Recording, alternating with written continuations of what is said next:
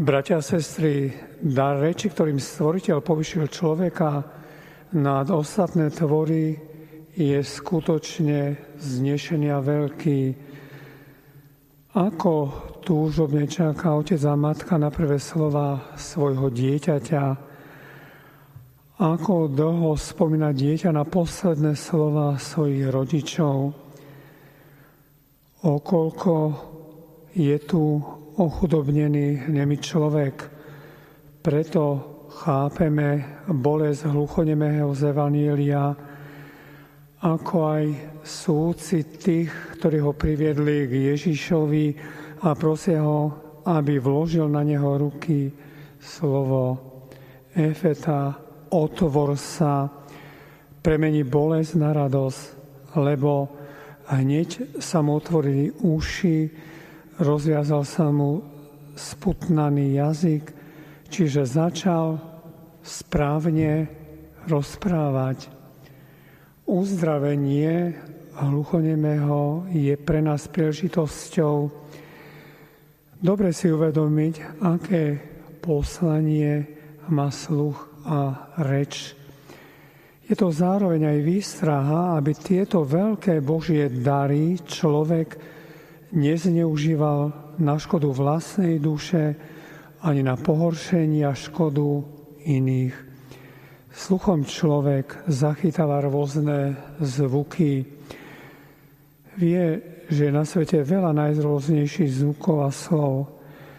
Stačí správne naladiť príjimač a väčšinou počujeme, čo chceme. Keď sa mi niektorá stanica relácia nepáči, vypnem ju a naladím inú. Ale či je možné takto regulovať aj náš sluchový príjimač? Dajme si otázku.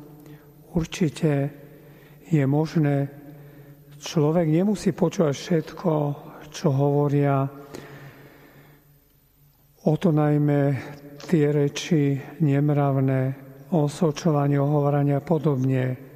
Žiadalo by sa, aby niejednému z nás vložil Pán Ježiš prsty do uši a otvoril ich na ľudské volanie, pretože tieto uši sú možno otvorené na volanie našich túžob, nadšení, žialov a chuťok. Sú otvorené pre hlasy tzv. sveta na hlasy pochlebovania, zaliečania a pokušenia každého druhu. V takom prípade nech by sa Pán Ježiš dotkol nie tak našich uši ako našich srdc, len srdcom možno počuť volanie druhých srdc, ktoré túžia po našej pomoci, či hoci aj len po úteche. Čože teda pomôže otvoriť niekomu uši, ak srdce ostane zatvorené? Otvorené srdce zaručuje aj to, čo sa nedostane do uši. Vieme to zo skúsenosti, že ľudia, ktorí najviac mnohokrát potrebujú pomoc, hambia sa volať o zmilovanie, je veľkým a pekným umením vedieť srdcom počuť a volanie srdc. Bratia a sestry, evangelisti zaznamenali mnohé zázraky Ježiša Krista. Niektoré sú skutočne úžasné a ohromujúce. Preto a zda uzdravenie hluchonemého popri nich nejako zvláštne nevyniká. No zastup, ktorý bol svetkom tohoto uzdravenia, rozhlasoval, dobre robí všetko. Z čoho pramenil ten veľký obdiv zástupu, zaiste zo zázraku, ktorého boli svetkami, zvlášť keď svätý evangelista Marek trochu tak nenápadne poznamená, že uzdravený nehovoril hodziako, ale správne. Ako by sme velebili Boha, keby medzi nami urobil zázrak, že by sme všetci správne hovorili.